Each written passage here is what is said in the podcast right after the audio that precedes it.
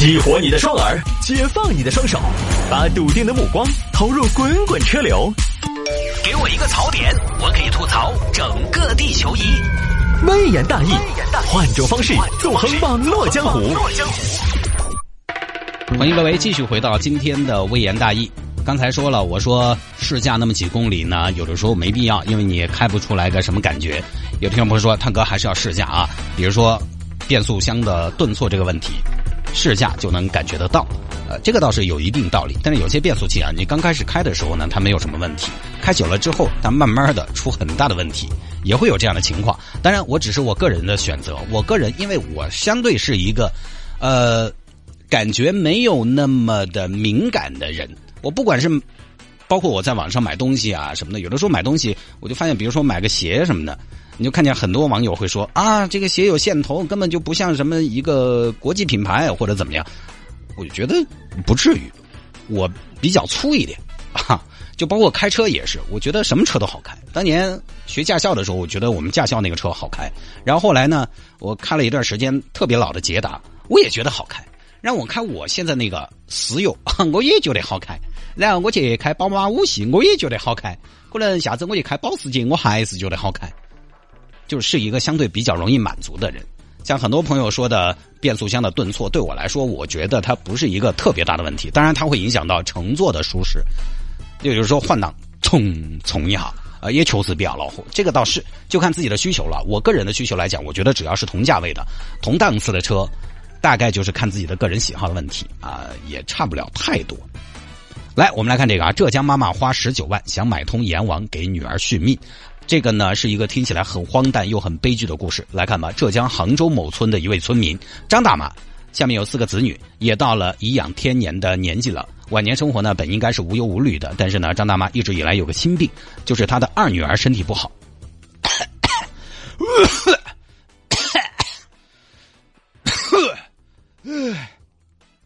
这个怎么也不像一个姑娘在咳啊！孩子，你都咳血了。妈没得事，没得事，正常的。一般好像说感冒都要咳血，谁告诉你感冒要咳血的孩子？我感冒了几十年了，我怎么不知道啊？女儿身体不好，张大妈心头就很焦，怎么办呢？四处求医问药也没有结果。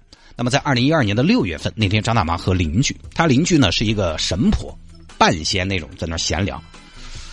哎呀。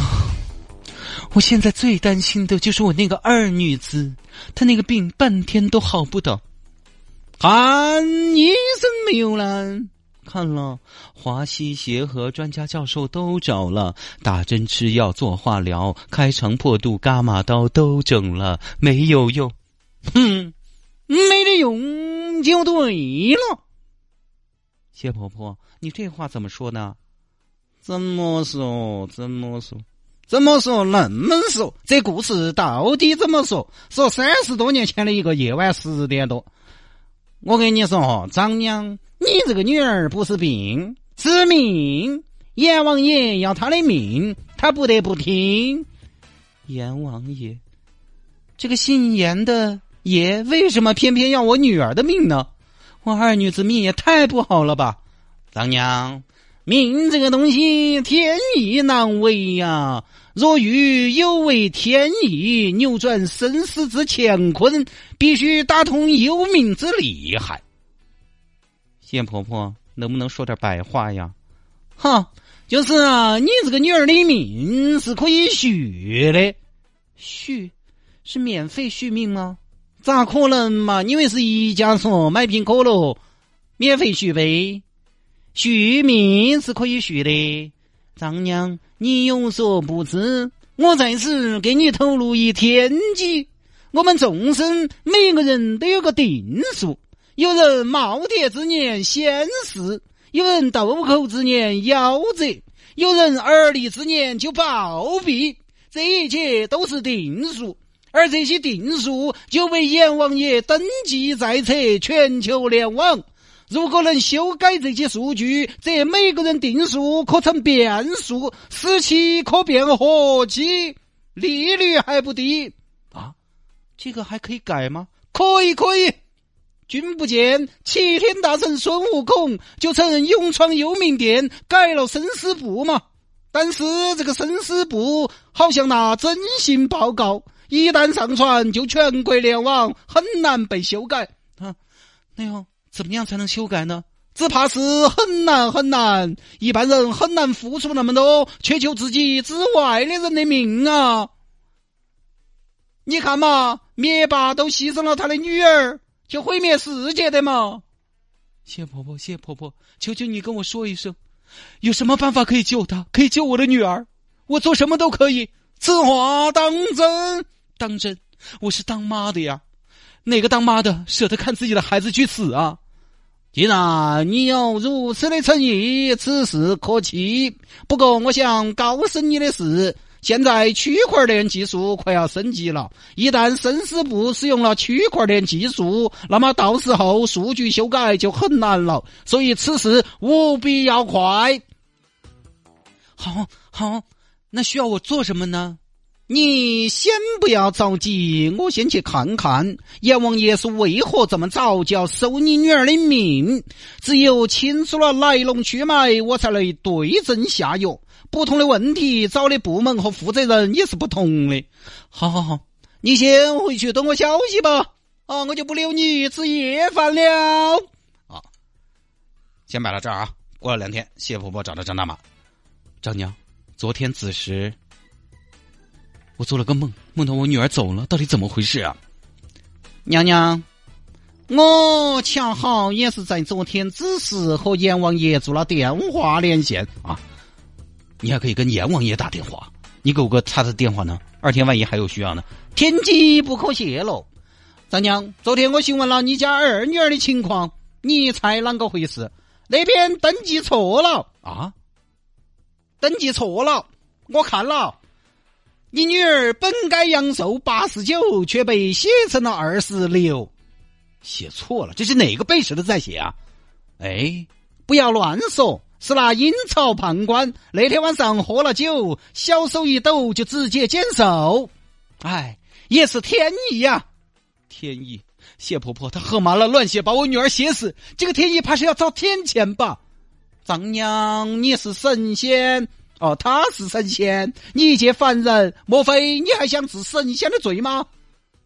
那咋办嘛，谢婆婆，写错了就算了吗？不追责吗？哎，想那阎罗殿呐，组织机构复杂，人员冗余，关系户也不少，办事效率低下顽固。这些年出了不少的事故，已经连续两年年终考评被评为不合格，可大多都不了了之，也没有人因此受到惩罚。那怎么办啊，谢婆婆？我倒是有门路可以修改这个生死簿，你可以修改生死簿。对，这个生死簿说来由阎王爷掌管，一个人长命百岁还是英年早逝，就是他一笔一画的事情。所以只需要打通关系网，找到小阎王，就能消灾避祸，长命百岁呀。哦，那谢婆婆，你还是给阎王爷打电话啊。不是，我不是直接跟阎王打电话，我也没得阎王的电话，我只是跟那边一个小喽啰有来往。这件事情我就说一下流程和软档。先是从负责执行的黑白无常身上下手。黑白无常往来于人间和地狱。本神婆当年跟白无常有个一面之缘，互加了微信，可以通过白无常入手，由白无常联络孟婆，再由孟婆联系到秦广王。孟婆的资历其实还是比较深的，她地位不高，但是她资历比较深，所以呢还是说得起话。孟婆找到秦广王，秦广王再往上就是阎罗王，一层层引荐。一层层改变，才有希望不让你女儿上天。哦，好，那就麻烦谢婆婆了。那谢婆婆，请问改的话能改多久呢？这个就要看你的诚意喽。这一路上，刚才说的那几位缺一不可，每路神仙都要打点，打点的多则时间多，打点的少则跟现在差不多。就看你女儿在你心中有好重，有多重。张扬，我能说是帮众吗？好的，那你就去准备一下。行，那我就准备了。好，这边张扬把自己存到存折上全部四万九千块钱取出来给了神婆。谢婆婆，我女儿就靠你了。这是好多钱呢？四万九，我全部的家当了。四万九，四万九，怎么呢？谢婆婆少了吗？也不能说少。我一直以来的观点是，有好多钱办好多事，反正生死有命，四万九，我确实也不能保证你女儿迈得过这个坎儿。神仙们都是看钱办事，倒不是说他们花你的钱，钱钱钱命相连，人世间有太多的悲剧都是因为钱，所以小神仙想通过收你的钱，看你的到底在乎自己的钱，还是你女儿的明天。若你全力以赴。那神仙们自会给你一个满意的交代。如果你没有全力以赴，神仙们又何必出手相助？他们不得用你的钱啊！他们都给你存到那儿的，以后你读书用。哦，好好好，那我再想想办法。而前前后后啊，东拼西凑拿了八万九，还给神婆打了一张三万的欠条。你后头再还给我是一万九。结果呢，两个月之后，张大妈的二女儿因病还是去世了。谢婆婆，你给我出来！大胆妖人，清早八晨，为何在此过早啊？你说的给我女儿续命，只有两个月人就没了。你续了多久啊？啊？你不是找了神仙的吗？当娘，心诚则灵，事不成，你心不诚，我心还不成，我都要把心掏出来递到你的手上了。我借钱打欠条，我倾家荡产，我还心不成吗？当娘，你稍安勿躁，待我问那阎王老儿到底是何处出了问题。稍等，天灵灵，地灵灵，阎王老儿，快接电话！不接电话，我要找齐天大圣丢翻你。喂，阎王你好，哎，你好你好，是啥子嘞？哦，我问下你啊，前两天那个张小妹啊，就麻烦你改一下她的阳寿嘞。那个哦，我就前天跟你说起那个事情。哎，咋的了？咋的了？咋就死了呢？对啊，就两个月前跟你说了个张小妹了嘛。哦哦，是不是啊？哦，好嘛。哎，你看你们办啥事情嘛？真的是你这边我整的跟人家家属人家好难过嘛？你真的是。哦，写错了嘛？就是。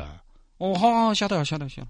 那那个我问一下，可不可以改回来呢？因为你这个确实我这边不好交代呀。实在不得行哇。哦，已经上传到央行系统头了嘛？哦，好啊，行。那那这样，我给那边说一声，好。哎呀，张娘张娘，听我给你唱啊！你的女儿好可怜呐，阎王他老人家记错了账，把你二女儿的阳寿记在了你大女儿的身上。你大女儿本该阳寿八十，多写了五十，要活到一百三了。啥子呢？就是那阎王小儿是本该属于你二女儿张桂花的五十年阳寿，挂在了你大女儿张菊花的账户上，记错了，这个也能记错？他们这帮吃干饭的怎么光在记错呢？有没有记对的呀？哎呀，我说了嘛，他们那个系统常有的事情极难重返，晓不晓得？也是没得办法的嘛。哦，好嘛，好嘛，好嘛，也好，哎，活到一百三，也算是这个钱没有白花，陆陆续续给了八万多，结果呢，在。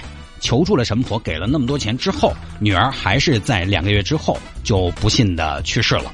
去世之后呢，去维权，说你这个要退钱啊，你这个根本没用啊，你找什么神仙？那边神婆的解释是，阎王爷那边登记错了，就是把他二女儿的这个阳寿登记到了他大女儿的身上。哈，就虽然你二女儿的命没有保住，但是。你们家其他人一寿延年了噻，这个钱还是花到刀刃上的了噻，对不对？就这样也行啊，就这还没算完。当时呢，骗了八万多块钱之后，加上欠条十一万多之后，这个神婆还在继续骗。张娘，听我一句劝，我仔细看了你们家的风水，大凶之兆，要改，要去晦气。那谢婆婆，你帮我吗？好，前前后后改风水又给了七万块钱。结果呢，这之后张大妈家头也没有转运，觉得这个好像日子依然不是那么的好过，所以呢就问谢婆婆要钱。神婆这边当然也不承认了，说自己没拿一分钱。最后呢没有办法，只能报警。今年七月，张大妈收到了法院转给她的十九万元被骗款，但是这个神婆到底是怎么处理的？警方到底有没有给她做刑事处理？不知道，反正他呢是把钱全部退了，我觉得可能是免于刑事处罚吧。啊，这个报道里边没清楚。没写清楚，我猜想的。因为他结果还是好的嘛，他就把钱退了嘛，好像也确实没什么太大损害啊，没什么太大损失，大概就是这么个事情。这个呢，反正就是封建迷信那一套嘛。其实大家发现没有，这个封建迷信啊，虽然我们一直国家也在说一定要打破这个封建迷信，但是封建迷信你发现没有，不管什么年代，不管科技有一天多么的发达，多而不少还是有人信的。大家也不要觉得张江很笨很蠢，人呐有的时候无助。当现有的科学技术手段解决不了很多人类的困扰之后，很多人又没有办法去面对这个现实的时候，就只能求助于神秘力量。其实有时候你想想，这种传统意义上的封建迷信和现在，呃，有一些富豪去海外做几十万、上百万打针天价续命的，有时候想想又有什么区别？本质上可能是一回事，只不过后者包装上了高科技的外衣，它可能是一种科技的迷信。当然，这个有没有用，我其实也不确定。或许信高科技续命的，他不信鬼神了，但是他可能会被科技包装过的一些没有真正意义和作用的东西所蒙蔽。所以，有的时候大哥莫说二哥，哪个都不比哪个精明。在生命面前，在求生的这种欲望面前，大家都是脆弱的。本质上还是一样，人在无助的情况下会求助神秘力量，只不过所谓的神秘力量要根据不同的人进行不同的包装而已。你信那的老一套鬼神，那我就包装成鬼神；你如果信科技，我就用科技包装，就这么简单。所以我觉得还是这个问题要解决，还是要加强一个什么死亡教育，因为我们的文化里面对于死亡是很避讳的。基本上是能不提就不提。大家可能还记得自己小时候，小时候童言无忌嘛，在不同的场合，有的时候说话口无遮拦。我记得小时候有的时候在大人面前提到个死字，长辈们马上就会制止：“哎，小蛋没有说啥子。”因为我们不谈这个，所以好像也不能坦然的面对这个事情。你不能坦然的面对。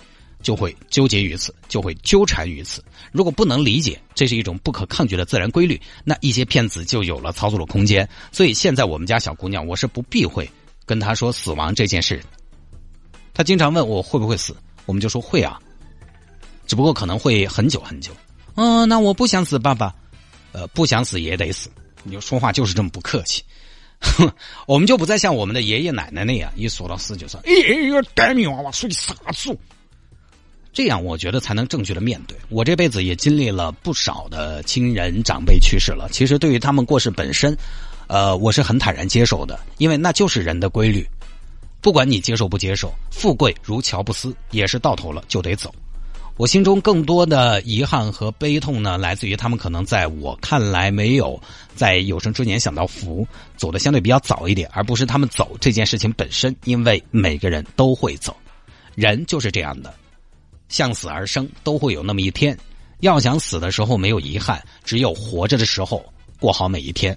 反过来也是一样，当亲人离开的时候，要少一点痛苦。你需要怎么做？我经常给我媳妇儿说，因为他们家亲戚还挺多的啊，长辈也还都健在。我就说，你随时还是要做这样的心理建设。同时呢，不要老是跟你爹妈吵架，对着来，尊重一点。其实他不是不尊重，就是你知道吗？远香近臭，有的时候在一起呢，大家难免会有一些观念上啊、生活习惯上的不同，有时候会对着来，也不会大骂啊、打架这种不会，也不会说吵到离家出走、不可调和的矛盾没有，就是呃小姑娘在家中的那点脾气都会有，啊，我就说你少气他们，因为其实我们进入这个年纪，慢慢的开始送别一些人了，送别一些长辈了，都成为了正常的事情，就在他们还在的时候，对他们好一点。